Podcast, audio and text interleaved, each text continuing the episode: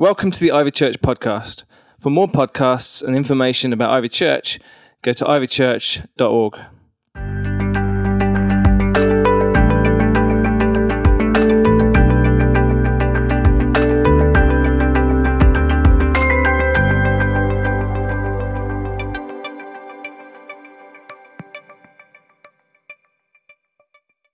Um, Crispin Fletcher is the, was the founder of Westminster Theological Centre. So he actually kicked it off in the first place, and uh, he is an incredible teacher.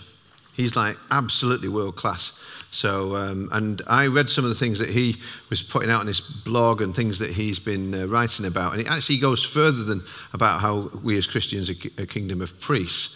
And he says, actually, we need to see ourselves biblically as being a kingdom of high priests. And when I read that, I was like, blew my mind because I don't think the church is anywhere near uh, getting people to think of themselves as being a kingdom of priests. So to kind of raise the bar on that was something I was really super interested in, and uh, chatted to him about it and said, you know, would you come and bring that to us? And because um, it's got massive implications uh, for us as, uh, as, as disciples of Jesus in terms of what we see ourselves as, um, and to see ourselves um, as God says that we are. So I really encourage you to get along to that. It will be a, a cracking day. Um, now, I think it's a bit dark in here, personally. Um, so if we can flick the lights on so I can see if anybody falls asleep. And, and if you are somebody who falls asleep in evening services, I want you to turn to the person next to you and say, if you see me starting to nod off, I give you permission to nudge me. All right, just do that, please. Okay. And then, and then you say to the other person, you say to the other person, don't worry, I will. Okay?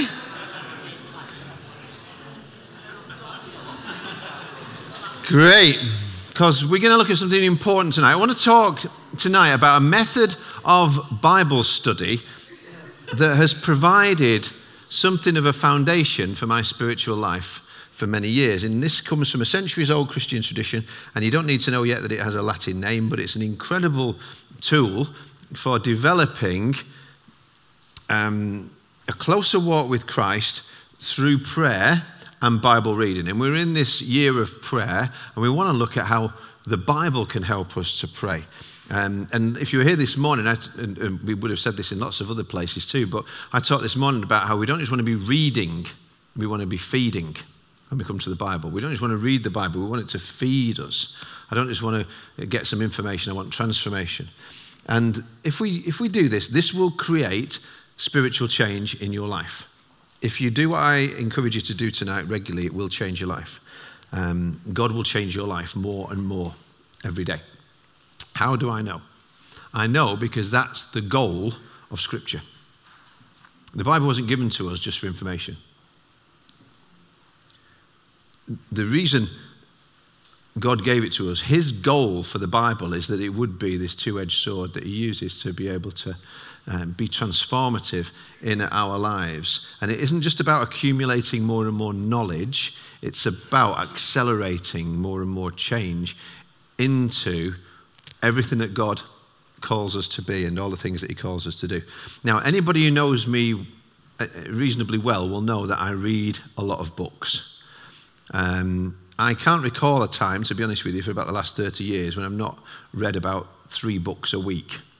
I read a lot of books, all kinds of books. I can't stop reading books. I'm addicted to books. I was in the barber's, I didn't have a book. I'm reading anything because I can't bear to just sit there and not read something. I want my mind to be fed. I want to grow. I want to learn. I can't imagine how anybody can sit on an aeroplane and waste all those hours not reading. I, I can't imagine it. To me, it's like those are the times. If I can get if I can get time to read, I love it, and I make time to read, and it is brilliant. And the reason that I read so much, do you know why I read so much? Because I read so much. The more you read, the more you'll read. The less you read, the less you'll read. You look at somebody's reading life from school when we're forced to read, and people go up, up, up, up, up, because they're, they're forced to read. Somebody's making you read. That's not your own discipline. That's, that's somebody making you do something, so you read it. Then perhaps you are fortunate enough to go to university. You're made to read for a course. You're made to read. People's reading level goes up.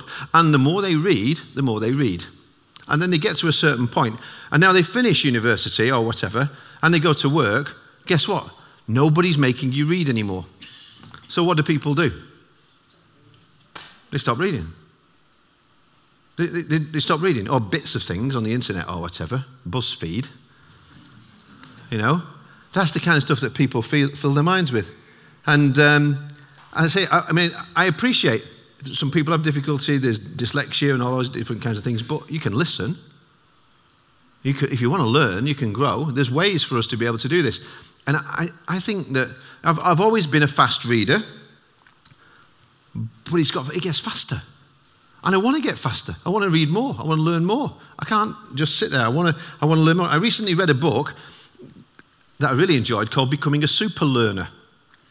And it was about how not just to read faster, but to retain more of what you read. And I already read fast, and I always already retain a lot of what I read. But I read the book because I want to read faster and I want to retain more. And it's actually not that difficult. It's practice. You, it's like your brain grows when you use it. It really is. It's like a muscle. Right now, I'm reading a book on how teams work. I'm reading a book about how to use stories to be a better speaker. I've just finished a book all about the time of the plague and the Great Fire of London. And um, it was really well written. See, these books are informative. They give me information, but they don't change my life. Most of them, at the end of them, I can go, oh, that's interesting. But I've not really changed my life. But the Bible's given to change our lives. Unfortunately, most people don't read the Bible. 9%, less than 9% of people in a study 10 years ago said that they regularly read the Bible.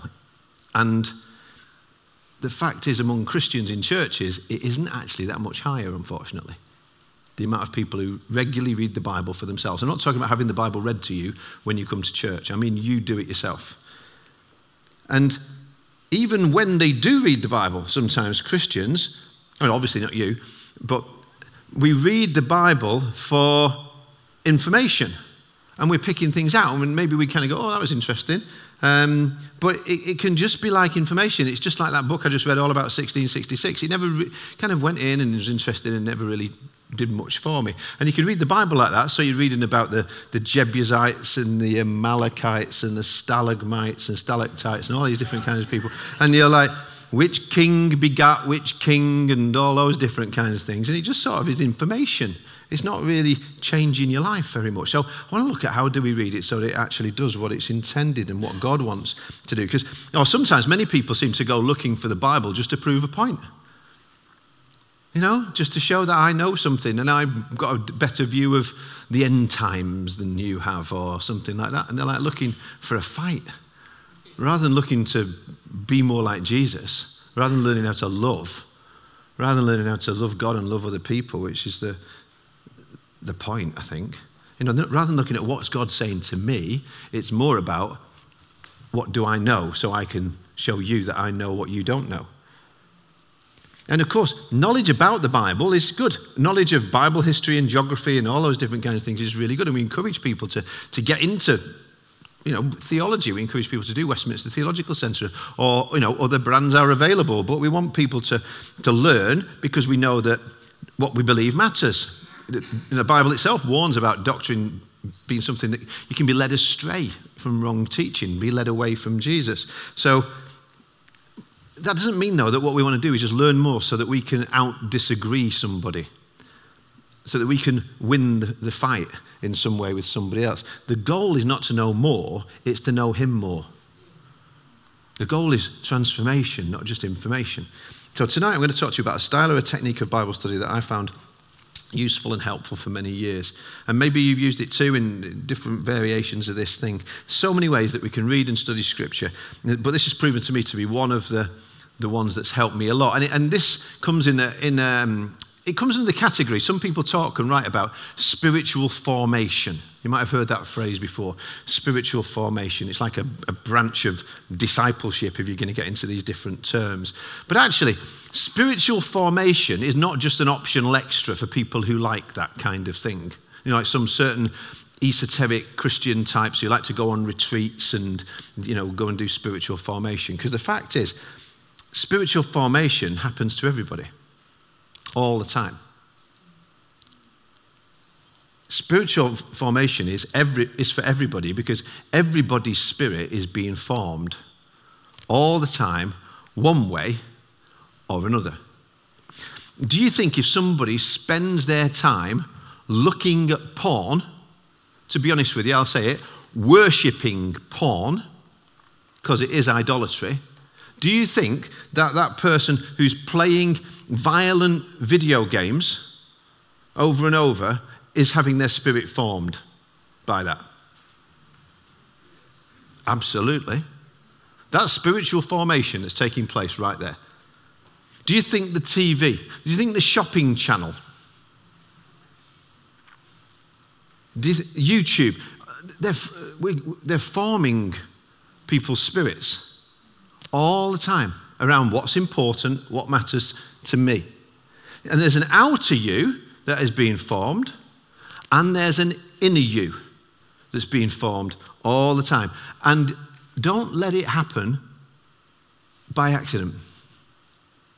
We're called as Christians to let it happen on purpose and to be formed into the likeness of Jesus Christ. God made you in his image. So you have a spirit. And the day you give your life back to God, in the name of Jesus Christ, He brings your spirit back to life and begins to form it and shape it. And the, your spirit is constantly being shaped and tugged at by everything you hear, everything you watch, everything you see, everything you read, everything you think about. It's shaping your spiritual experience. It's shaping your spiritual life for better or for worse. You choose. You choose. Nobody can do this for, for, me. Everybody is being formed spiritually all the time. Whether they like it or not, whether they want to or not, whether you're a Christian or not. The question isn't, will I sign up for spiritual formation? The question is, what kind of spiritual formation am I signing up for? Who? What is shaping my life? So, what we'll look at as part of Ivy's year of prayer and Bible study is closely look to how we pray, various ways we pray. And I say this every time in all these evening talk, talks when we've talked about different techniques of prayer, that's all they are, the techniques. It's not something that we're going to say every Christian must do this, this is the only way that it works, or anything like that. We just want to say here's a, a practice that some people have used as Christians and some people have found it helpful. Why don't you give it a go? Perhaps you'll find it helpful too. But it's not the way, it's a way that some people have found brings them closer to Jesus, who is the way. You know, it's not like everybody must do it like this. Christians are the worst for that, aren't they? You know, it's like, oh, I've found a way. Now it's got to be the way for everybody else. It's like, no, get over yourself. Any spiritual technique is always just an inch away from becoming legal, legalism. So that, this, this isn't the way. This isn't a magic formula. This isn't like if you do this, um, you know, the goal is not growth in itself. The goal is always love. That's it. The goal is always love. It's way better to be a loving person with no idea how you got there than a spiritual, super spiritual person, so called spiritual expert who nobody can stand to be around, in my opinion. So, Christians have for centuries done something which I've called transformational Bible study because I think it sounds cool. But there's a Latin name for this that other people have used, similar kind of pattern anyway to this thing that I've done before I even knew it had a name, and, and it's called Lectio Divina. This has nothing to do with Davina McCall or Hannibal Lecter. It's Latin. Lectio, reading. Divina, spiritual or holy. Lectio Divina is slow. So, despite what I said before about being able to read really super fast, this is not that. This is slow. This is contemplative. This is reading and praying through Scripture. So you don't just read, but you feed. And you experience a life changing union with God through interacting with His Word. And it consists of four parts, and it's dead simple, and you can do this. Say, I can do this. You can do this. Number one, first part is reading. Lectio. If you can read, you can do it. If you can't read, you can listen. In an article I posted online this week, Philip Yancey wrote about how our technology is threatening our attention spans. He said this I'm reading many fewer books these days, and even fewer of the kind of books that require hard thinking. The internet and social media have trained my brain to read a paragraph or two, then start looking around.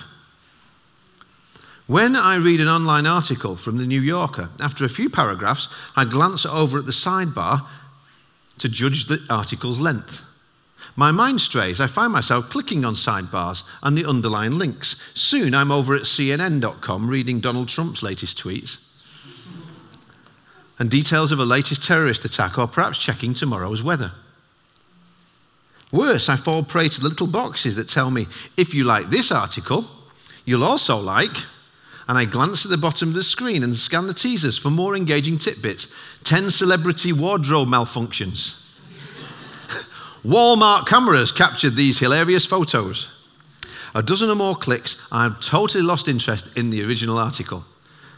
Neuroscientists have an explanation for this phenomenon. When we learn something quick and new, we get a dopamine rush.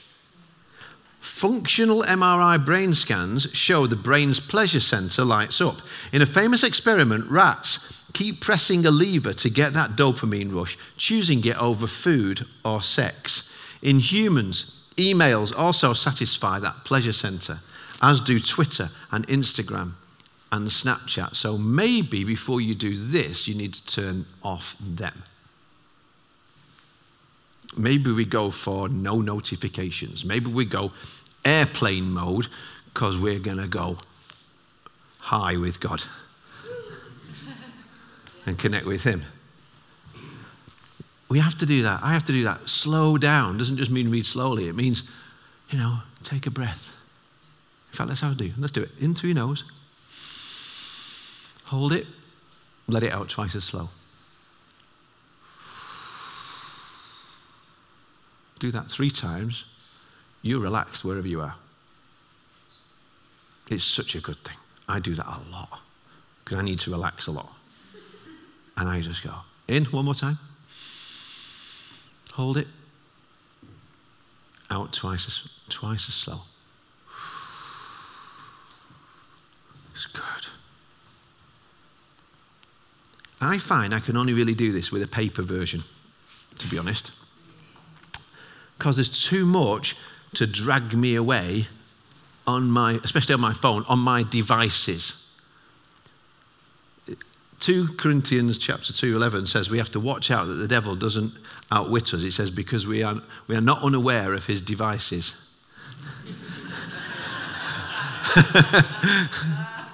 mm. Devices can divide our attention away from God. So I actually, do when I'm doing this, I open my Bible. I've got a few of them. I, I have different ones, but every morning, see, this is different from every morning. I, I, I open my device and I have a, a YouVersion. I, I, sit there with Zoe and we listen. We do the Bible in a year. I've done it for years. We listen to the Bible, four ish chapters. At the moment, we're doing Bible chronologically. We, li- we sit and listen to that. That's how, and we go through the Bible in a year, listening to it, and sometimes I'm reading along with it. But this is not that. Because that, for me, is that's like telescope. That's like looking for the big picture of the Bible. It's important to do that. This is more microscope. This is going, this is digging in. This isn't just skimming over the surface. You, I think it's good to do both. But with this, this is slow. This is reverential reading. This is like, this is the Word of God. I'm going to take my time with it. I'm going to make time to take time with this. I'm going to let the Word sink in one at a time.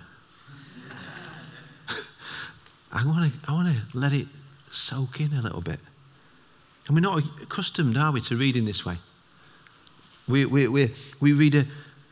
I, I, I can read at about 450 words a minute. So I read novels like vroom, pages, just go through them. I just read them because I'm not bothered about them. It's just a story. I'm like reading like it's a movie. I want to get to the action. With this, I'm slowing right down intentionally. I'm getting a modern translation. I see. I can I can breeze through a gospel really really quickly, but this isn't that. This is what I, I want it to transform me. So I'm going to get a passage, maybe a well-known passage, rather than one I'm going to have to spend a lot of time working on. Like we're going to be reading Psalms a lot in the summer. We're going to go right through uh, lots of the Psalms. And so, to get a head start, we could look at one psalm. So, I did this. actually, rather than just talking about it as, a, as something that I encourage you to do, I actually did it a couple of days ago. And I opened up my Bible and I ended up at Psalm 1. And I started to read Psalm 1. And then I did a little Lectio Divina study on that. That was the passage that I chose. So what do you do? You, you know, you, you, get something like that, or it could be one of Paul's letters, or it could be something out of the Gospels, and you, you choose a passage anyway, and you read it through slowly. Say slowly. slowly. Say it a bit more slowly. Slowly. You read it through slowly once. Yeah? And then you slow down. And then you read it through again slowly. Slowly. Once. Which makes two. Why? Why am I doing this? The purpose is to let God speak to me through His Word. So I'm learning how, how I can be obedient to what He's telling me. And I say my tendency tends to be go, go, go, fast, fast, fast, tick, tick, tick, next thing, next thing.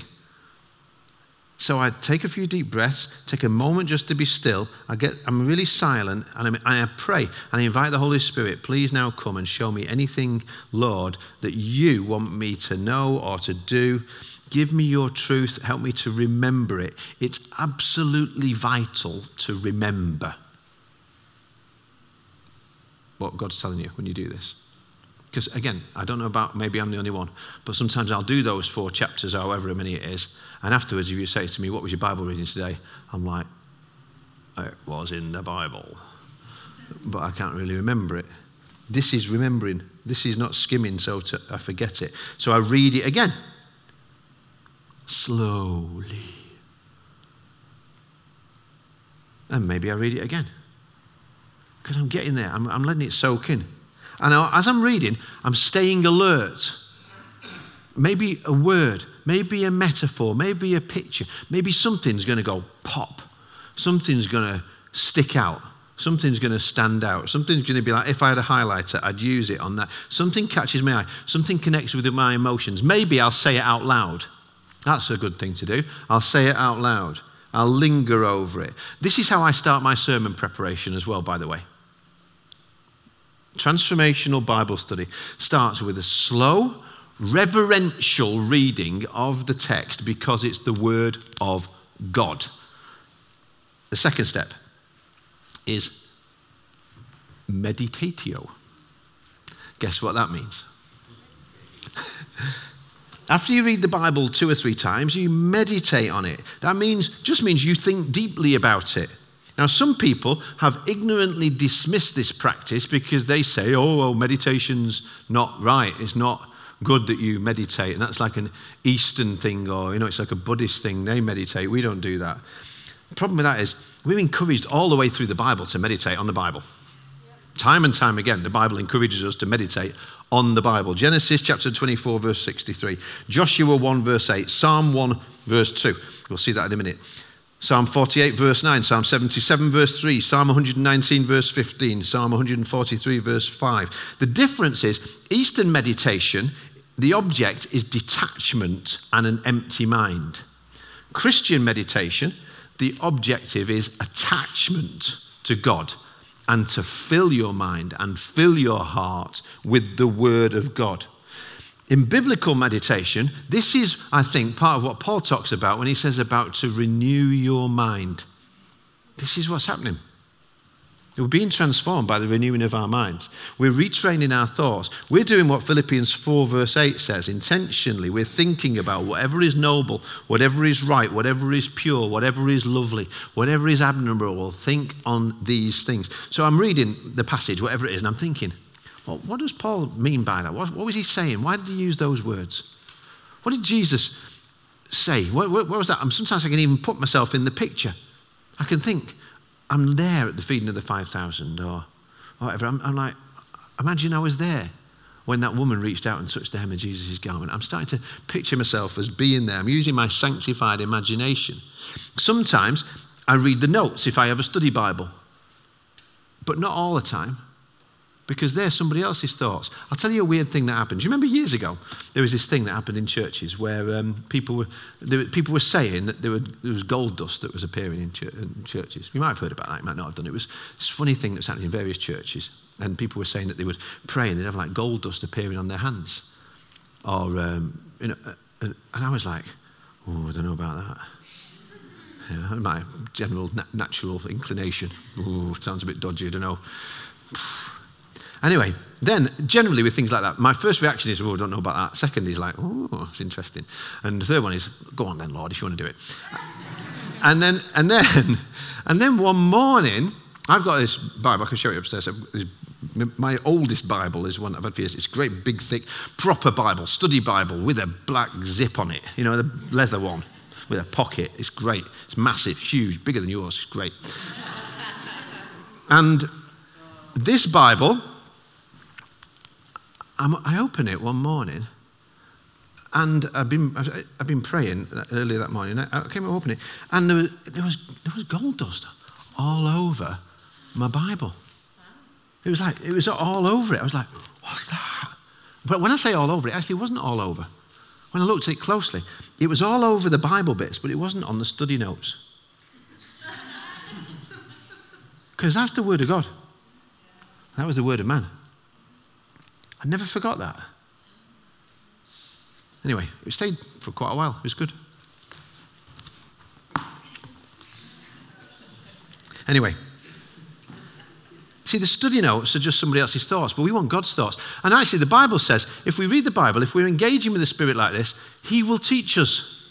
There's a promise in the Bible that the Holy Spirit Himself will be our teacher.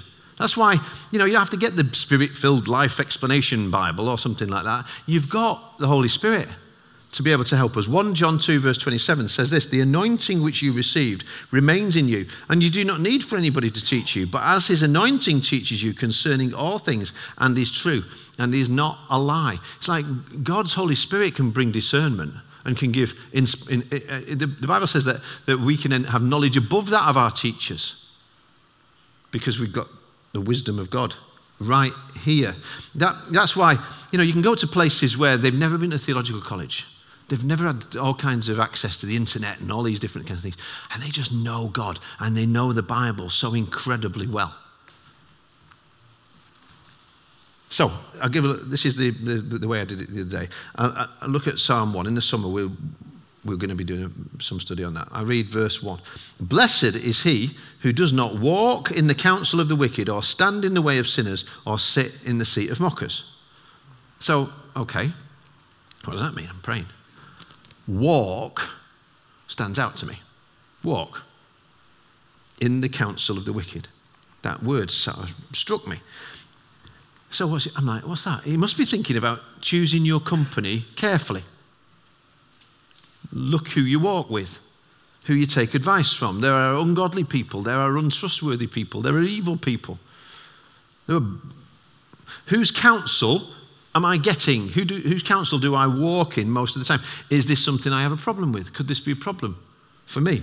Or maybe what jumps out at me next is stand in the way of sinners. What does that mean? Well, another version, the NASV says actually to stand in the path of sinners. Like there's a, there's a well trodden path that sinners walk down, and it's possible to be on that same path as where everybody else is going. And maybe that's about being careful to not go into the place where you're going to be easily tempted, to just go back to the old ways like you used to. Because you know from experience and common sense that if you hang around in those places doing those kind of things with those kind of people, is going to take you back to that place, isn't it? You know, like if somebody's got a real problem with drink and they keep hanging around with those old buddies in those old places. See, pretty soon after I became a Christian, I realized that there are some people who don't care if I'm holy or not. In fact, they would be really happy to see me fall.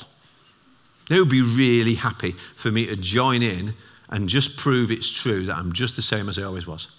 I'm just the same as everybody else. Anybody know, do you know what I mean? Yes. There are people who do not want me to be a stronger disciple of Jesus Christ.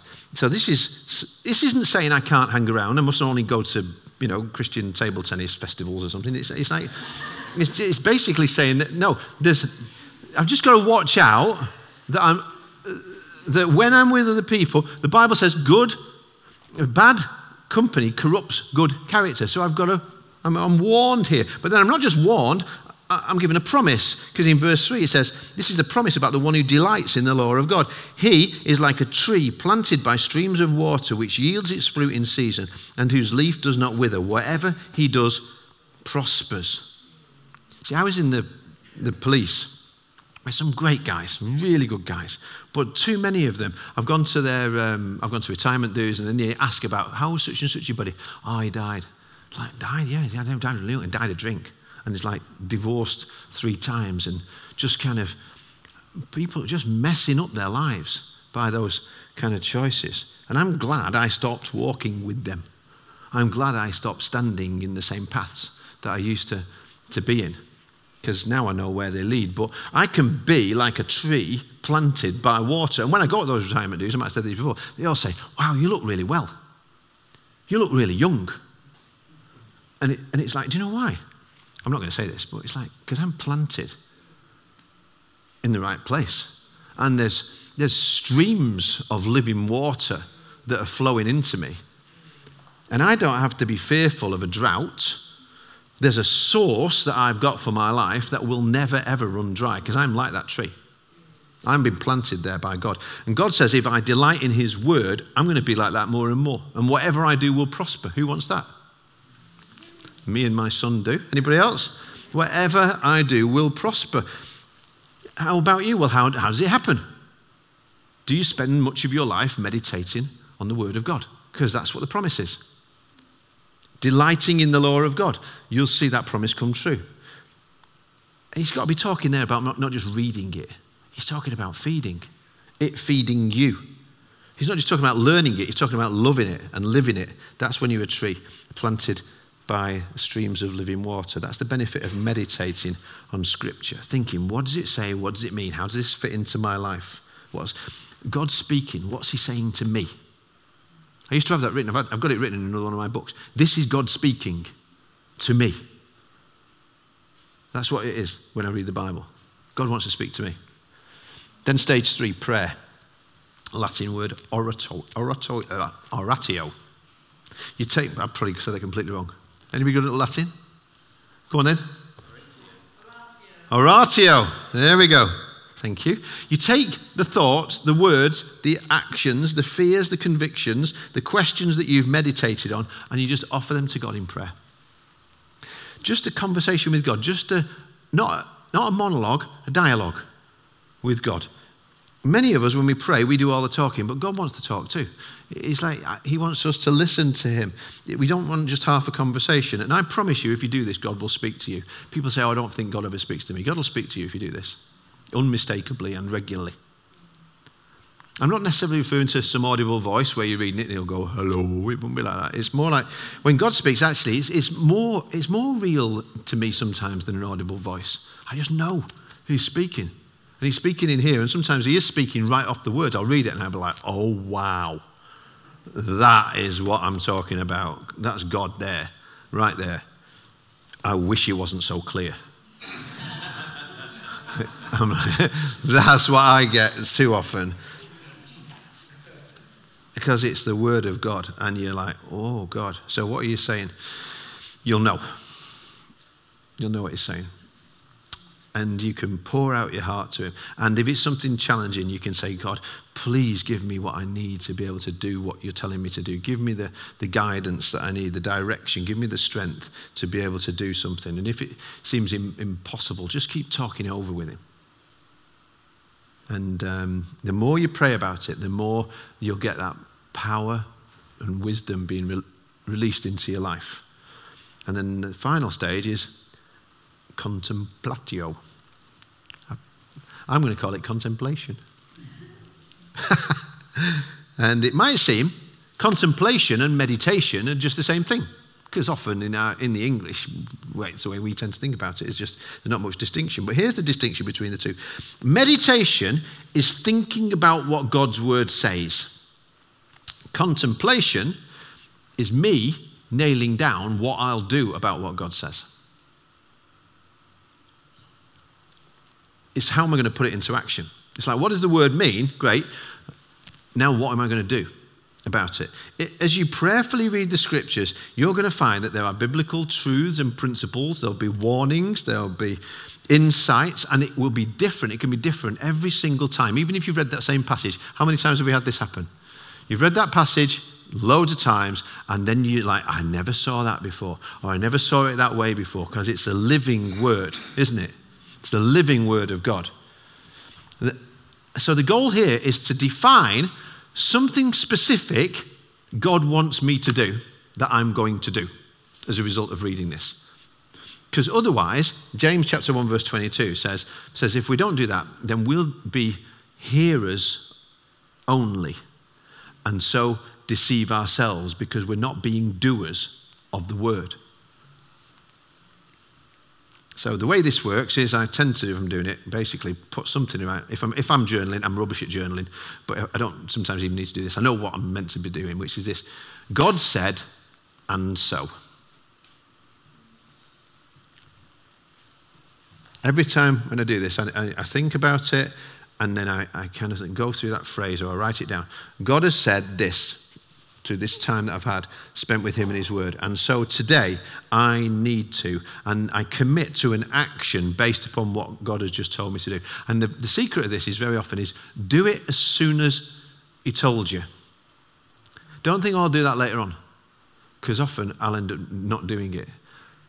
Get used to quick obedience, and God will show you more and tell you more.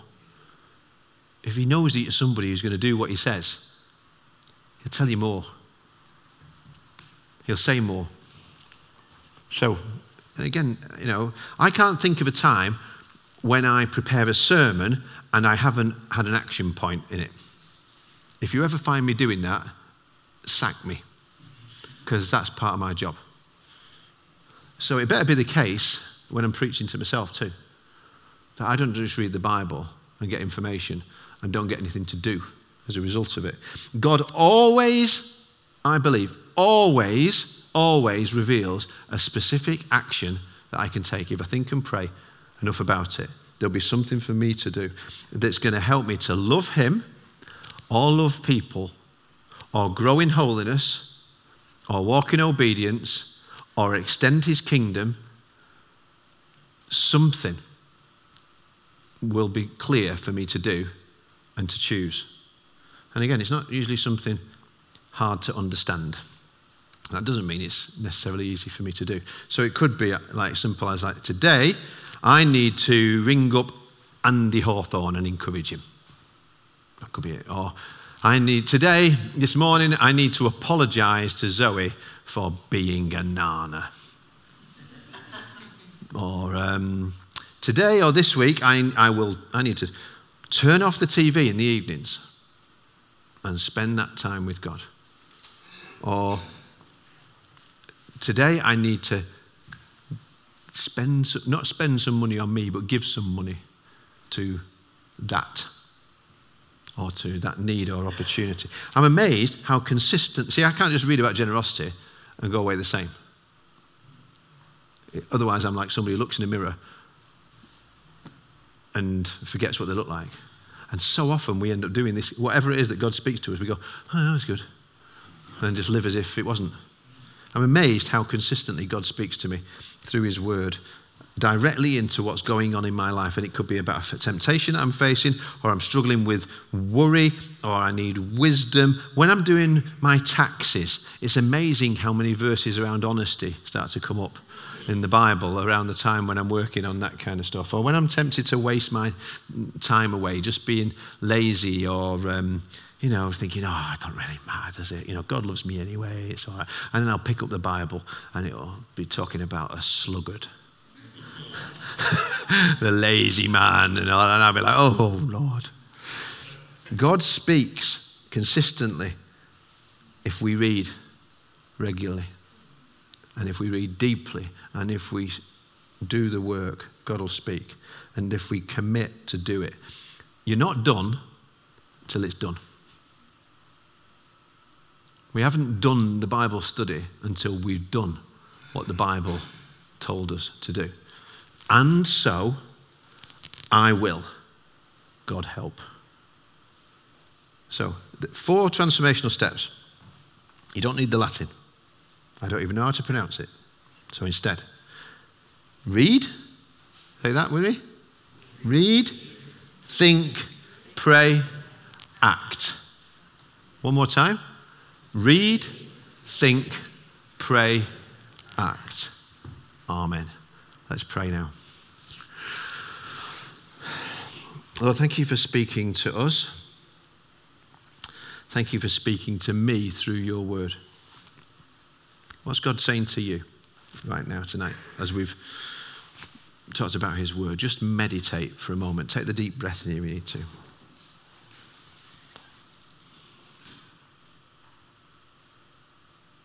He's got an individual message for you. He's not telling you necessarily to do the same as anybody else here.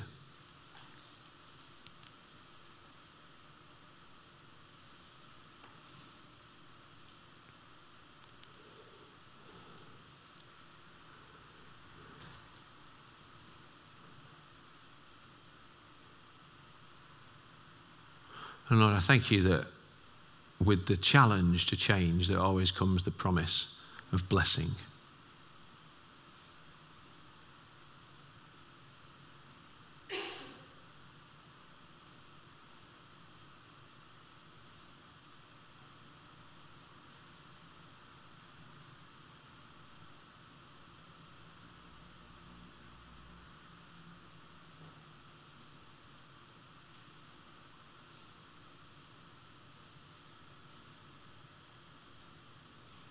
Thank you that you love me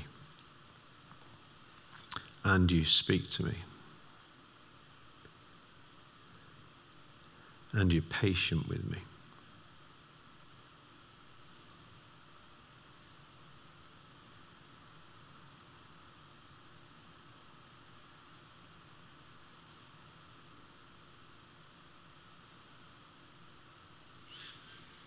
And Lord, I thank you for the power of your word. And I pray for everybody listening that you would release the power of your divine, inspired word to be transformational in our lives. As we are doers of the word, not only hearers. I pray that our spirits would be formed, nurtured, shaped by your truth.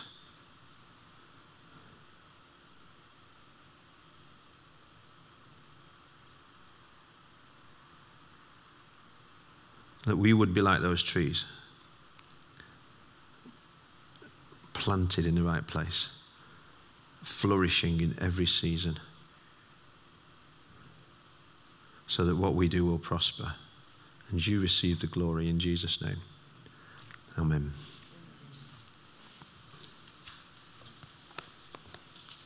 Thanks for listening. For more podcasts, go to ivychurch.org forward slash media.